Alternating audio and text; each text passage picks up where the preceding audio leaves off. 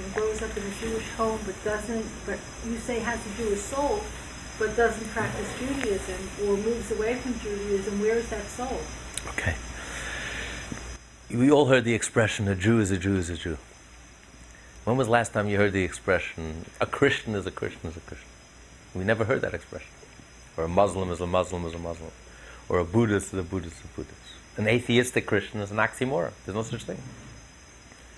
Because you can't be atheist and Christian. You can't be atheist and Muslim. But an atheist Jew is not a Jew. Only a Jew. A Jew never changes. Because Judaism is deeper than religion. Religion can change. Mother Teresa can turn into an atheist. It has happened to greater people than that. People get shaken up in their faith, they lose their faith, they lose their religion. Someone who sits and meditates for 20 years and then becomes a rank materialist, stops meditating and moves to California and becomes a rank materialist.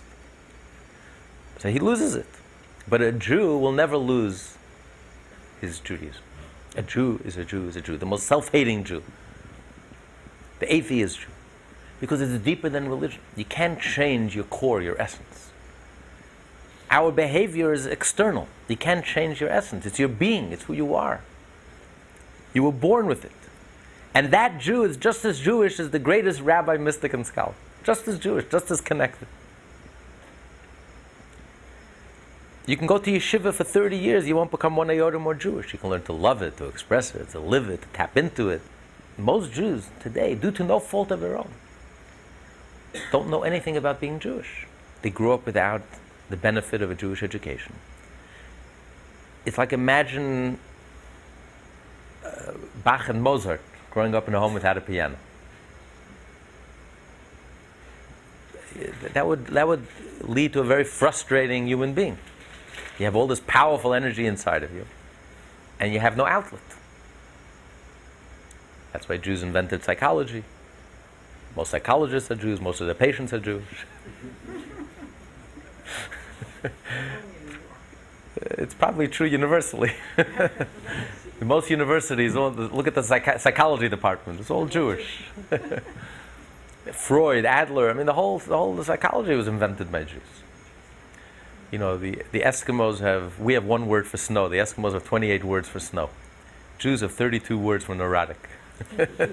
Meshuggah, tzedreit, farmisht. so, you know, this, this, is because we're tortured. We, we, we're anguished. The Jewish soul is revolutionary. You know, three Jews transformed the whole 20th century. Freud, Marx, Einstein, you know.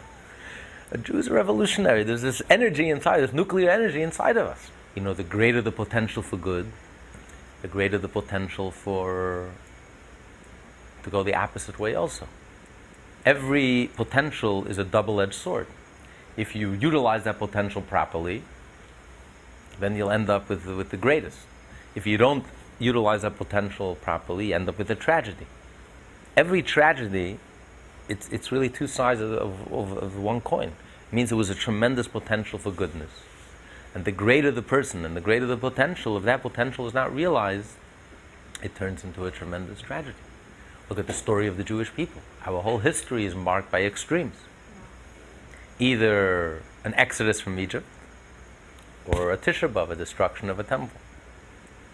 Either Holocaust or a six day war, a miracle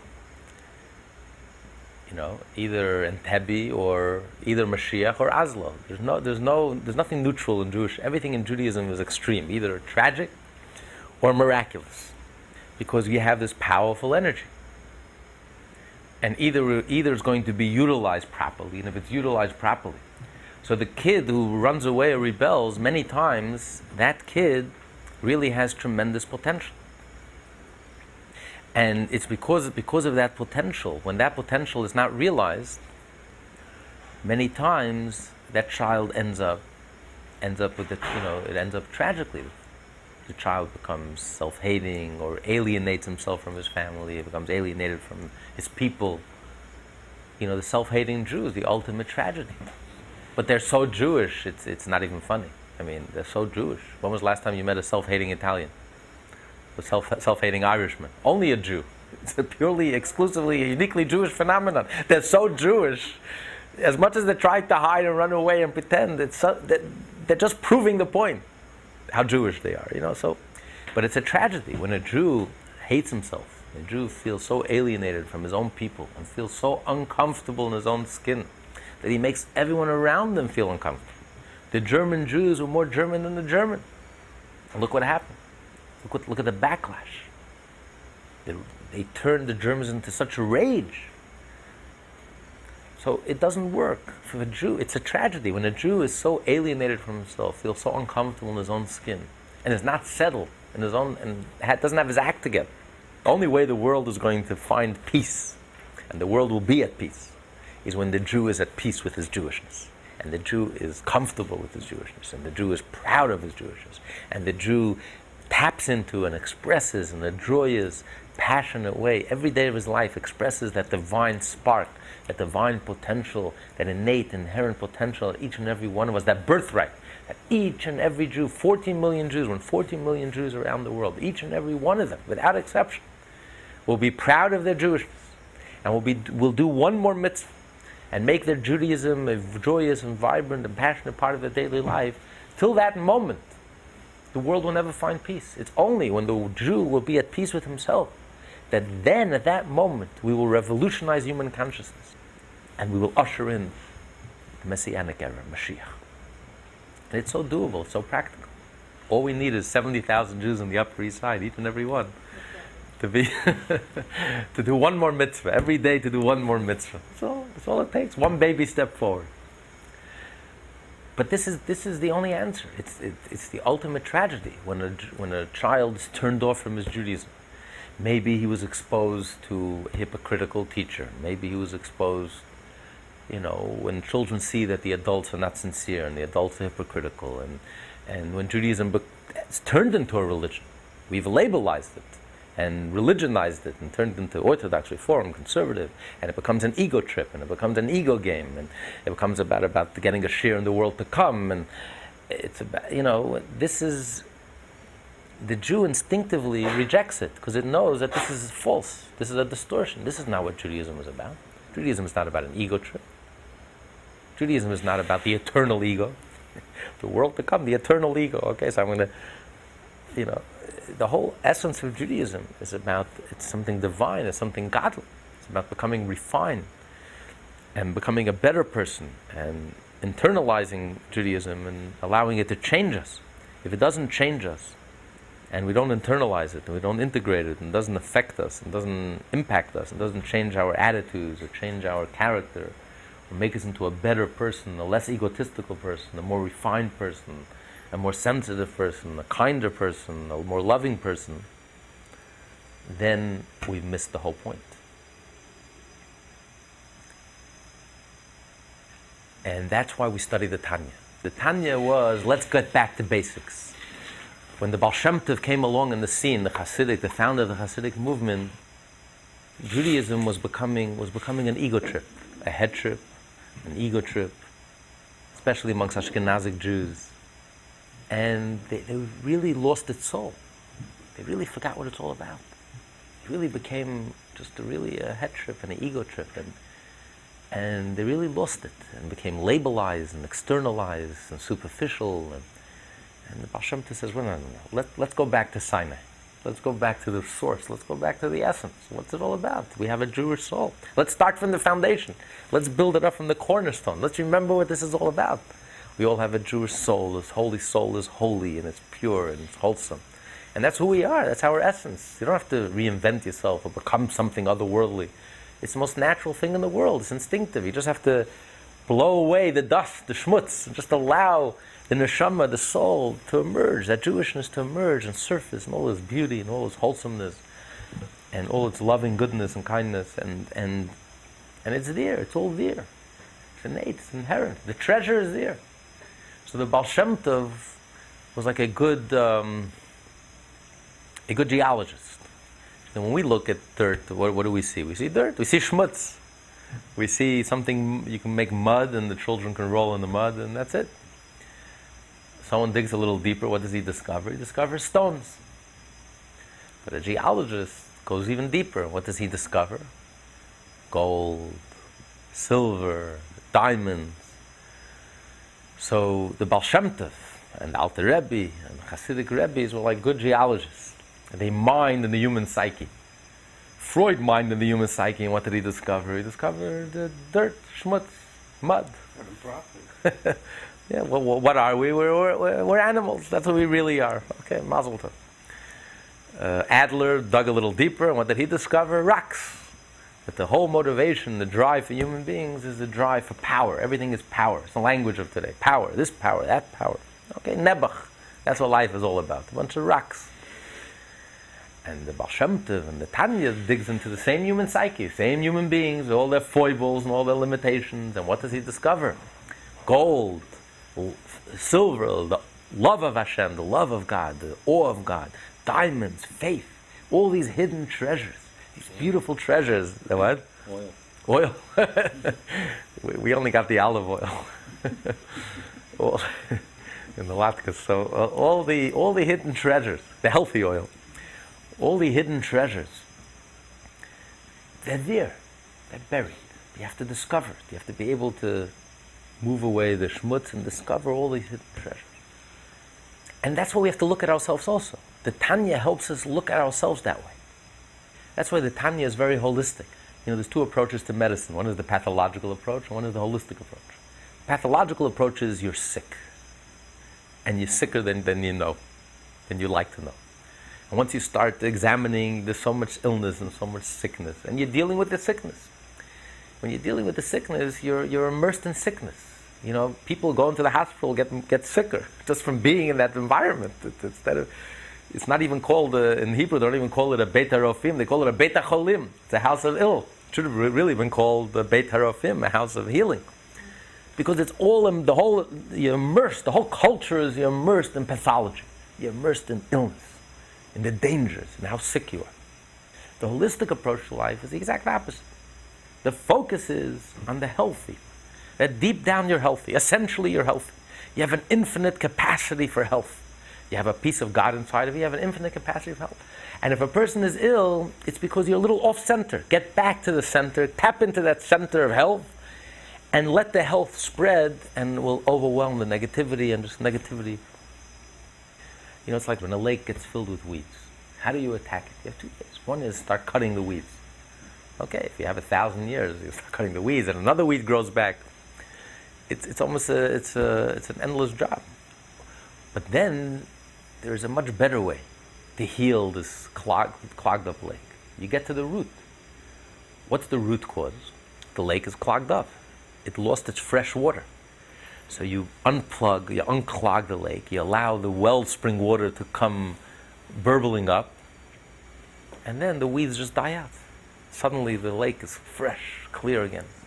That's what the Tanya does. The other approach is the Musar approach is, was the focus was on the pathology. That man is sick, man is selfish, man is self-centered, man is beastly we act in ways that are self-destructive. And if you really start immersing yourself, it's really, it can get quite depressing. Because if you start immersing yourself in human nature, how we self-destruct and we don't even think ahead and we do things that are foolish, that we regret. And you really, you can really be harsh on yourself. We're more, we're harsher on ourselves now our, than our own worst enemies. If we listen to the ourselves way we speak to ourselves, our own worst enemies wouldn't speak to us the way we speak to ourselves you, you're harsh to yourself. You beat yourself into submission. You, you punish yourself. You hate yourself. You know, but that's, that's not a way to live. That's very external, very superficial.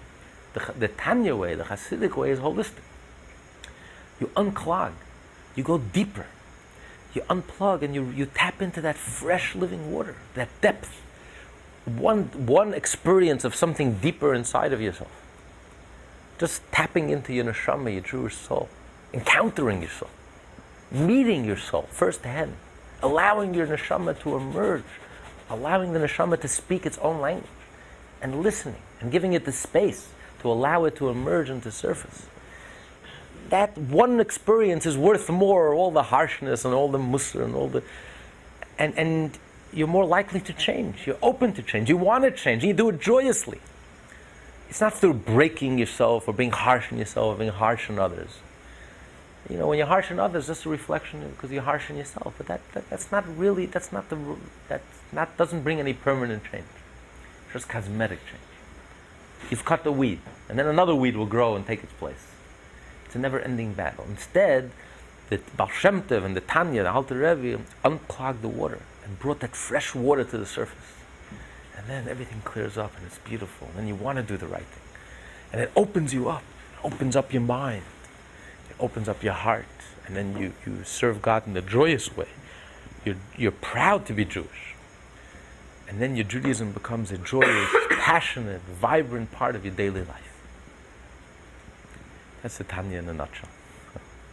Rabbi Zalman of Liadi, um, he articulated the Chabad Lubavitch School of Hasidic thought, his commentaries on what the Baal Shem Tov wrote and spoke about. Or? He was the first Hasidic master who actually articulated the philosophy of the Baal Shem Tov in a book form, in a, in a articulated and presented it in a very organized, philosophical, with a whole Weltanschauung, a whole way of looking at things, explaining the Jewish soul and explaining um, the makeup of the tzaddik and the Beinoni and the struggles, the inner struggles, using the Chabad, wisdom, understanding, and knowledge to internalize and to help us internalize and integrate and help us really articulate in language that we can make sense, in language that we can get excited about. It's, it's communication, communication, communication, education, education. You have to articulate it in your own mind. It has to make sense to you. It has to inspire you individually and personally. What does being Jewish mean to me? It's not enough what it means for the Rebbe. What does it mean for me? What does keeping Shabbat mean for me personally? Because each and every one of us has to have a personal relationship with God. And you have to articulate it. And if you can't articulate it, you can't b- bring it down into words that move you, that change you, that affect you, then it's external, then it's superficial. Then it remains in potential, it remains hidden. The diamonds are there, but you can't access it. So, what does it help you that the diamonds are buried? Every Jew has a treasure, but it's buried. It remains buried, it doesn't do anyone any good. The purpose is to extract it, to polish it, and to make use of it. If you're a billionaire, act like a billionaire. Make use of it. Don't, don't live like a pauper when you're a billionaire. Every Jew in their blood, in their veins, you have the blood of Abraham, Isaac, and Jacob. So you have greatness flowing in your veins. Make use of it. Live a beautiful life, a godly life, an inspiring life, an inspired life, a meaningful life. And that's the challenge for us. And the key to unlock the door is education, education, education. That's the Chabad way. Chabad is two words Chabad Lubavitch, It's the name of the movement founded by the author of the Tanya. Chabad, Lubavitch is a city in Russia, which was the headquarters for the movement for 150 years. Lubavitch in Russia, anyone here speaks Russian? Luba. It's like, it's like Philadelphia, it means city of brotherly love. Lubavitch is city of brotherly love, which is the essence of the Hasidic movement, the idea of the brotherly love between one Jew and the next. That we're all brothers and sisters, we all have the same Jewish soul, we're all intrinsically connected, so there's no looking down at another Jew, we're all in this together, we're all connected. That's the Lubavitch. The Tanya is education, education, education. And that's why the Rebbe, Lubavitcher Rebbe, was the seventh Lubavitcher Rebbe, took the Tanya and he implemented this idea. He launched the greatest educational project in Jewish history. He created 3,600 Chabad houses like this one that we're sitting in today. There are 3,600 Chabad houses like this literally in every corner of the world. From Hawaii to Alaska to Russia to any corner of the world. Wherever there are Jews, you're going to find a Chabad house like this 3,600 Chabad houses. And what are the Chabad houses? It's the largest educational project in, in Jewish history. It's education, education, education all the time, 24 7. It's making Judaism come alive, allowing people to come in, feel at home. It's called a Chabad house because it's Lubavitch. It's unconditional love. There's no judgmental. No one is judging anyone. Everyone is welcome. And everyone at their own level to take something and to learn and to grow. Everyone on their own level.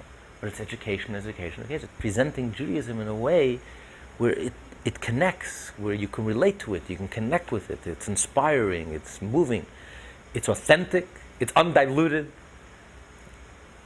but it's presented in a way that people can relate to and people could connect with on their own level. And it's really getting into, into their mind that they should get excited about. It. It's their thing. It's not like they're coming to be molded into become orthodox or become. It's it's the, it's your thing. It belongs. It's your heritage. It's your Torah. It belongs to you entirely. Each and every Jew. It's entirely yours. You have that neshama. You have it equally to Moses. The simplest Jew has the same neshama. We have a Jewish neshama. We're born with it, the piece of the divine essence. And each and every one of us has to make take a baby step forward as long as we grow in it, each and every one on their own level. As long as we're constantly challenging ourselves and growing and moving forward. And you never judge a book by its cover. It's not where you are in the ladder, it's which direction you're going. Are we going up the ladder? If you have a Jew who's doing one mitzvah, a Jew in Iowa, yesterday did zero mitzvah, and today he's doing one mitzvah. You have a Jew in Meah Shearim in Jerusalem who's doing 612 mitzvahs. But yesterday he also did 612 mitzvahs. So who's more connected to their Jewishness? If you looked at the surface, the Jew in Meah Shearim looks the part. The Jew in Iowa, I'm, I'm not even sure he's, I can't even tell he's Jewish. But who's really more connected to their Jewish neshama? The Jew in Iowa. He's growing, he's moving forward, he's climbing. The Jew in the Meah Shearim is stagnating, he's, he's stopped growing. So never judge a book by its cover. As long as we tap into that neshama, that inner soul, our Jewishness, and we have a, a relationship with God and we're growing, and that's and that's really the challenge of the Tanya. That's that's that's what the Tanya is about. It's Chabad. It's education, education, education. I've heard the term Chabad many, many times, but I never thought of it in the way you spoke about it. The Chachma Bina and God, you said the internalizing of it. Right. Was that the teaching of the Shem Tov uh, that, uh, that is encapsulated in Chabad? Was that the idea, of trying to take something of the sphere of these ideas, and when you say internalize, I don't know if that means make it psychological, what, what that means, but I'm trying to understand kind of the structural basis of this revolution, if I can call it that, was based on. Well, that, it, yeah, this is uniquely the Chabad, the idea of internalizing the teachings of the Baal Shem Tov. Um, because the Baal Shem Tov taught that each and every Jew has an neshama, has a soul, and has a faith. But the Alter Rebbe highlighted the, the, there's a problem with faith. Faith alone has a drawback. As the Talmud says, that the thief prays to God that he should have a successful night's stealing. So he goes, he prays to God that he should be successful in his thievery. No, that's a contradiction if there ever was one. How can you pray to God, believe in God, and how can you steal? But that's the nature of faith. Faith is very vague. And a person could live a life, it's inconsistent. You know, I have faith, but it's not translating into, into daily life. Your faith is not translating into daily life. So that's the drawback of faith. Intellect alone, of course, has a drawback. The Nazis were brilliant. Did they know how to make a gas that can gas people efficiently? They were very efficient. You know, Mussolini made, made the trains run on time. they, they, were, they were very efficient. Brilliance doesn't lead to morality. Some of the most corrupt people in the face of the world are academicians. And the bastions of learning and university, enlightenment. Germany was the bastion of university. And look what happened. Who are the biggest um, rationalizers for terrorist murder? Academicians, professors, philosophers, bastions of university, of intellect. So intellect doesn't lead to morality. As a matter of fact, on the contrary, the greater the intellect, sometimes it can lead to the most distorted philosophies and so we know the drawback of intellect. What the Alter Rebbe did is, what's unique, Alter, Alter Rebbe married the intellect with faith. He says when you combine the two, when you have faith, but you take this faith and you articulate the faith, articulate the inarticulate. It's easy to articulate things that don't matter, external, superficial things. but trying to find words to, to capture and to explain things that are difficult to explain. When you're dealing with the soul, you're dealing with things that are very, with the infinite, with godliness. You're dealing with things that are very intangible. You're dealing with things that are very subtle. The ability to articulate the inarticulate and to bring the faith out of the closet, so to speak, and to make it come alive to you as a person. That you could relate to it, that you can connect with it, that you can tap into it. This is really the challenge of Chabad. That, that was the unique revolution within the revolution, the revolution of the Chabad, of the Alter Rebbe within the Hasidic movement. Other Hasidim relied on faith. You know, you have faith in the Rebbe, you have faith in the Holy Jew, you're connected to the Rebbe, and that was enough. Alter Rebbe says, no, that's not enough. You have to engage your mind. You have to use your mind. You have to use your chachma, your bina, your das, your wisdom, your understanding, your knowledge. Judaism has to fully engage you. It has to engage you as an individual, has to engage your individuality, has to engage your personality, has to engage your character, has to engage your uniqueness. It has to make sense to you. You have to articulate it. And you know, there are no shortcuts. That takes time. Pure faith is, you don't have to work too hard on it, but to really engage your mind and to internalize the faith and to integrate that faith, where that faith, faith could nourish you and nurture you and strengthen you and illuminate your life, that takes time and that takes effort. So there are no shortcuts in Judaism. Judaism is not, uh, it's about reality. But it, but it is the long, short way. Yes, it takes time and effort, but it's, it's the highway to a wholesome life. You know you, you're following a well lit up path, a path that will lead to inner happiness, inner content, and inner satisfaction. Versus living a life which is filled with internal conflict. You're in constant conflict. You're torn in all different directions, which can never lead to satisfaction. You know, the moment a Jew sins, he regrets it. He's filled with regret. That's why Jews are always guilt ridden. You know why they sent home the Yiddish mama from jury duty? Because she insisted that she was guilty.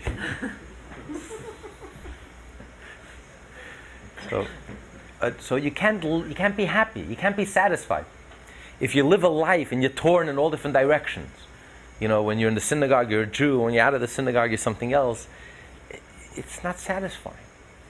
And you may ignore the conflict and the tension, but it eats away at you. And ultimately eats away at your health also. You can't separate your health, your physical health, from your spiritual health. For a Jew, there's no separation. The healthier you are spiritually, the healthier you are internally, the healthier you will be also physically. Because when your life is together and you have deep, deep inner nachas, deep, deep inner satisfaction, then it also leads to external satisfaction. Then your body is healthy. You, you, you're not leading a life, you're torn in all directions, you're conflicted, and you're not covering up and you're not burying it. You're dealing with your life, you're dealing with your issues, you're working it all out and integrating it, and, and you, you're taking it to heart. When we talk about the unity of God, the absolute unity of God, it's not just an abstraction. God is one and God is absolutely one. Nothing changed. Before God created the world, He was alone, and after He created the world, these are not abstractions. Because what that means is, the way that translates on a personal level is, I also have to lead a unified life. If God is one, then if I'm connected to the unity of God, I also have to be one. I can't be scattered. I can't be fragmented. I can't be compartmentalized all over the place. My life has to be consistent. There has to be a consistent theme to my life. There has to be a wholesomeness that permeates every aspect of my life. And therefore, Judaism and Torah has to illuminate, challenge, transform, inspire, elevate, make a difference in every aspect of my life. Where I do business, I do business differently because I'm a Jew. I eat differently because I'm a Jew. I have relations, my relations are different because I'm. Every aspect of my life becomes transformed and elevated and better, is better as a result. I'm, I become a unified person. Most people don't live that type of life. Most people, their lives are scattered, compartmentalized. And, you know, for a Jew, it doesn't work because deep down something eats away at us. We're not happy. We can't be happy because something eats away at us. If we're not whole inside, then the facade, yeah, we can put up a great facade and we can drown out our sorrows and we can get busy and lost in work and, and we, we, you know, we work ourselves to death and we don't, but we're not, deep down inside, something is eating away at us because we're not happy. because it's not the solution. You can't live a fragmented life. It's only in Judaism that your life becomes unified. When you're connected and you understand and you appreciate the absolute unity of God. And through Torah and mitzvot, we become unified within the absolute unity of God, then our life becomes wholesome. Which explains why the Jewish people have survived for 3,800 years. This is a miracle. Everything in the world lives and dies. Everything. Plants, animals, people, civilization, stars. The only thing in the universe that doesn't die is the Jew. It goes on.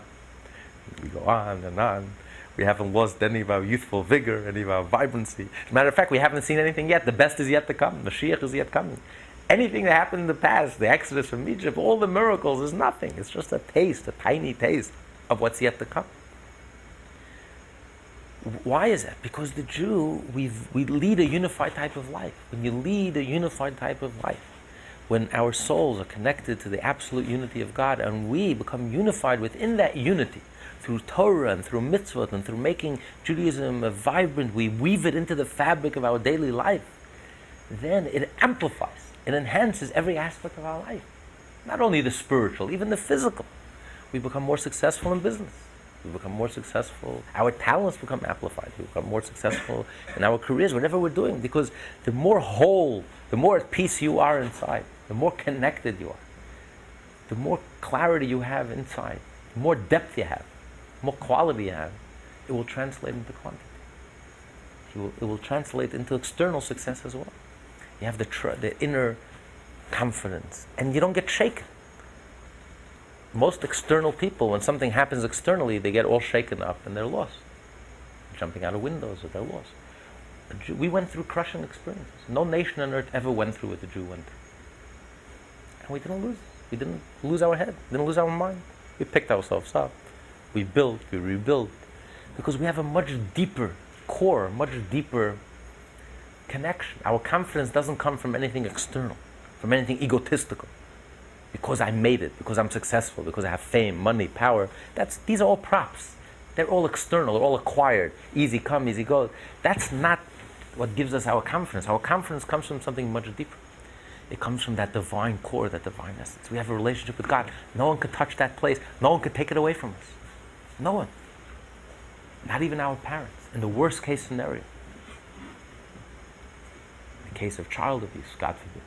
The worst abuse possible, which for a child is like a Holocaust. Parents are like God to a child. But we're able to survive anything because there's a place within us that no one can touch. We know that we're born with a piece of the divine essence that comes directly from God, and are no human fingerprints in it, and no one can touch that place. That's the core of our being. That's the foundation of who we are. That's what gives us confidence and esteem and, and strength. And no one can touch that all the forces in the universe, no matter what happens in our lives, external, no one could shake that core of that essence. That's the secret of the Jew. And that's why we've never left the front pages for 3,800 years. And that's why the Jew is the eternal people. Always was and always will be. This, this is what the Alter Rebbe tried to do. He tried to take this faith, which is subconscious, and try to bring it on a conscious level. We should internalize it on a conscious level we should be able to articulate and allow our faith to inspire us and to move us and to change us and to affect us. I finally understand what this is naturally, but how could it be any more than what you just said? I mean, I see you on chapter 23. I have no idea what chapter 1 says, but I mean, what more could you possibly add? I know this sounds really strange, but part of a lot of what he says is is part of me. Okay, so it's not something that's strange or because I live um, pretty much not not 100% of course, but I live pretty much as a Jew. It's my soul, it's my being, it's who I am, it's what I do in business. So it's it's my personal life, it's my business life. Um, so it's not something that I don't think about all the time, okay? I just, I just was wondering if this just makes it deeper and more, and more penetrating, but I'm just saying that it's, it's, it's not something that's strange to me. It's not something that, that I haven't thought about, lived by, heard, or whatever. So I was just trying to understand what this could do other than what you said. You know, it, it um, maybe it helps us communicate or helps us articulate what we're feeling. Because almost all of this we all know instinctively. We all have a Jewish soul. And maybe for thousands of years they just knew it instinctively and there was no need to articulate it. But then there came a time where we had to communicate. When the ghetto walls started coming down, and a Jew had a choice. I, for the first time in Jewish history, you don't have to be Jewish. You can be universalist, you can just get lost, disappear, assimilate. So, instinct, feeling wasn't enough. You have to articulate it for yourself. You have to be able to communicate these feelings to yourself in a very sophisticated way and also to be able to communicate it to our children.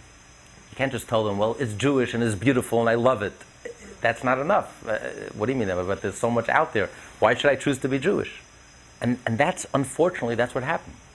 Because most, like 80% of the Jewish people couldn't run away fast enough. But their parents were proud Jews and they loved their Jewishness and their bubbies. But they didn't have the language with which to communicate it. They just had the feeling, but they didn't have the language. And what happened was is that the children went to university and they, they got the graduate degrees and they knew more about the Aztecs. They can tell you more about the Aztecs than they could about their own religion. They had like a kindergarten, a Hebrew school understanding. And it just, it just didn't work. It just didn't work. And that's why we have to have the language to be able to articulate what we feel.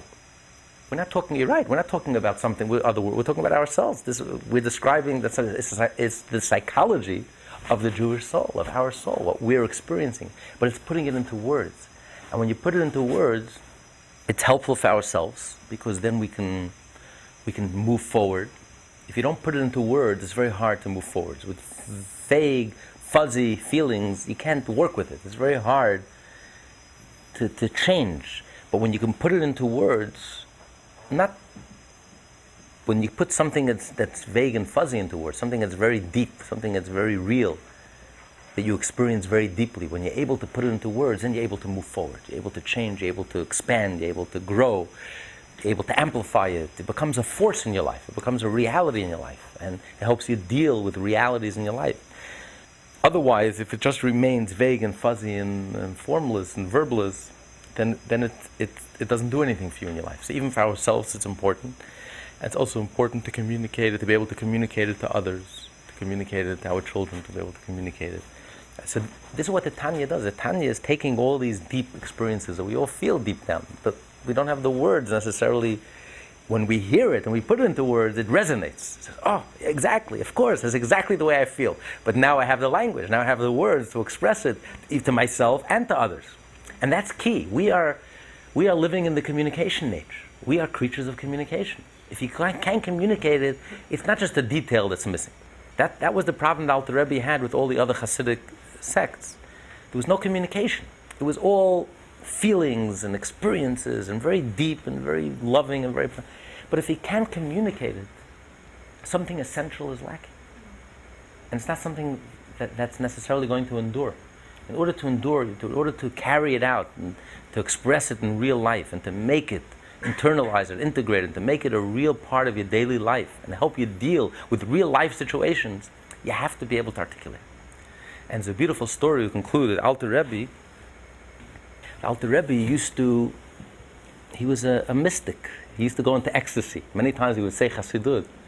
He would like go into ecstasy. When he prayed, without even being self-conscious, he would like like bang his head against the wall. They had to pad the walls because sometimes he would bleed. He just didn't even realize what he was doing. He was just so enraptured that he would totally become oblivious to his surroundings, forget his surroundings. And many times, Alter Rebbe, when he said these Hasidic discourses, in the middle he got so excited that he would start rolling on the floor. He didn't even realize he was rolling on the floor. Now, many of these Hasidic discourses were said on Shabbat. You can't have a tape recorder. There was no tape recorders then anyway. Everything was written down. So you had people, on Shabbat you can't write, you had people with great memories, phenomenal memories, who would remember almost literally word for word. The Rebbe would speak for an hour, and they would remember word for word what the Rebbe said. And after Shabbat, they would immediately write it, and we, we, we benefit from their, what would happen when the Rebbe started rolling on the floor? So they used to roll together with the Rebbe. They used to go on the floor. used to roll together with him to listen. And there, there, were, there were many portions. That's why you see in these in these writings there were many blanks. Like some sentences are blank because they didn't get every word. When he was rolling, they couldn't get every word. But the fascinating thing of this whole thing is that even when the Rebbe was rolling on the floor, and he was, he was like a, a, a an ecstasy, and he was like a mystic uh, par excellence, and he was totally oblivious to surrounding, he didn't stop speaking. That's what Chabad is. In other words, he was teaching us the importance of communication, that even when you're having the deepest, most mystical experience, that you just want to you just want to sit and just absorb and keep silent. Even then, he didn't stop communicating. The challenges to take those deep feelings, the deepest feelings. It's easy to talk about superficial things that don't matter, external. But it's hard to talk about things that really matter. There are places within us that are so deep and so subtle and so profound. We hardly even talk about it ourselves because we don't even have words for it. They're beyond words. They're just vague, fuzzy feelings. But it's important to capture those experiences and to capture it in words, to communicate. Words that are faithful to the experience not words. We live in a society which, which suffers from verbal overdose. And there's so much of words and very little illumination. But we're talking about words that inspire you, words that put you on fire, set you on fire, words that touch you deeply. These are words that resonate, that match that inner experience. So f- to be able to do that, the Alter Rebbe was leading by example. That even when he was experiencing his deepest mystical experiences, he still kept on communicating. And that's the challenge for us. We live in the communication age. In business, if you don't communicate, you don't exist. In today's world, if you don't communicate, you don't exist. End of story. And it's not just true externally, it's also internally. If you can't communicate, communication is an essential part of a person. That's why the human being in Hebrew, in the Torah, is called medaber. What does medaber mean? A speaker, a communicator. How does the Western dictionary define man? Rational animal. Aristotle defines man as a rational animal. Sichli, sichli. In Hebrew, the equivalent would have been sichli. So wouldn't it make more sense to define man as sichli, as rational animal? That's a higher faculty than speech, imagination, reasoning. Why does the Torah characterize man as medaber? That our uniqueness is that we speak. And the answer is because this is the essence of the person. Sugism. It's not just speaking, it's communicating. Communication is essential for man. This is what characterizes and this is what's unique about man. This is why we're so spiritual. The need to communicate, the ability to communicate, the ability to articulate the inarticulate. And that's what the Tanya does. The Tanya really captures. Alter Rebbe is the first one to really spell it out and to articulate it. And it resonates, it hits home. Everything he says is exactly your, your reaction. Ex- that's exactly the way I feel. That's exactly what I'm experiencing.